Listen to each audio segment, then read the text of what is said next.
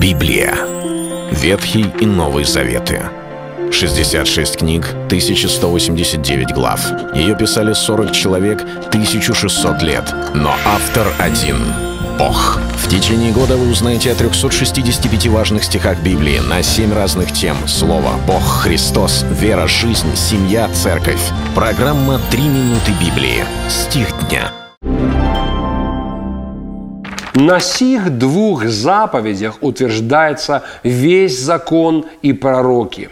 Евангелие от Матфея, 22 глава, 40 стих. Христианская мораль, этика строится на священном писании.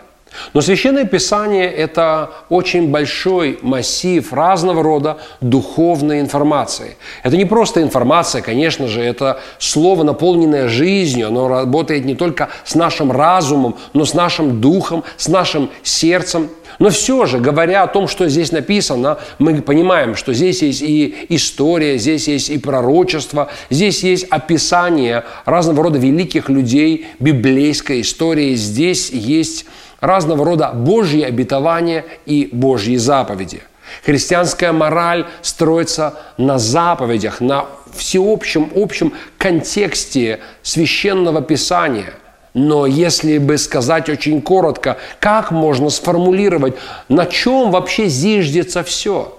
Вот в этих словах Иисуса Христа есть ответ на данный вопрос – когда он говорит о таком широком понятии, как закон, пророки, и это нельзя объять за 2-3 минуты, он говорит, что все, что было сказано в законе Моисеем и пророками на протяжении многих лет, в принципе, строится всего на этих двух заповедях. О каких заповедях идет речь? Здесь Иисуса спрашивают – Какая же важнейшая заповедь? И он говорит, возлюби Господа Бога всем сердцем твоим, всей душою, всей крепостью, всем разумением. И вторая, подобно ей, возлюби ближнего твоего, как самого себя.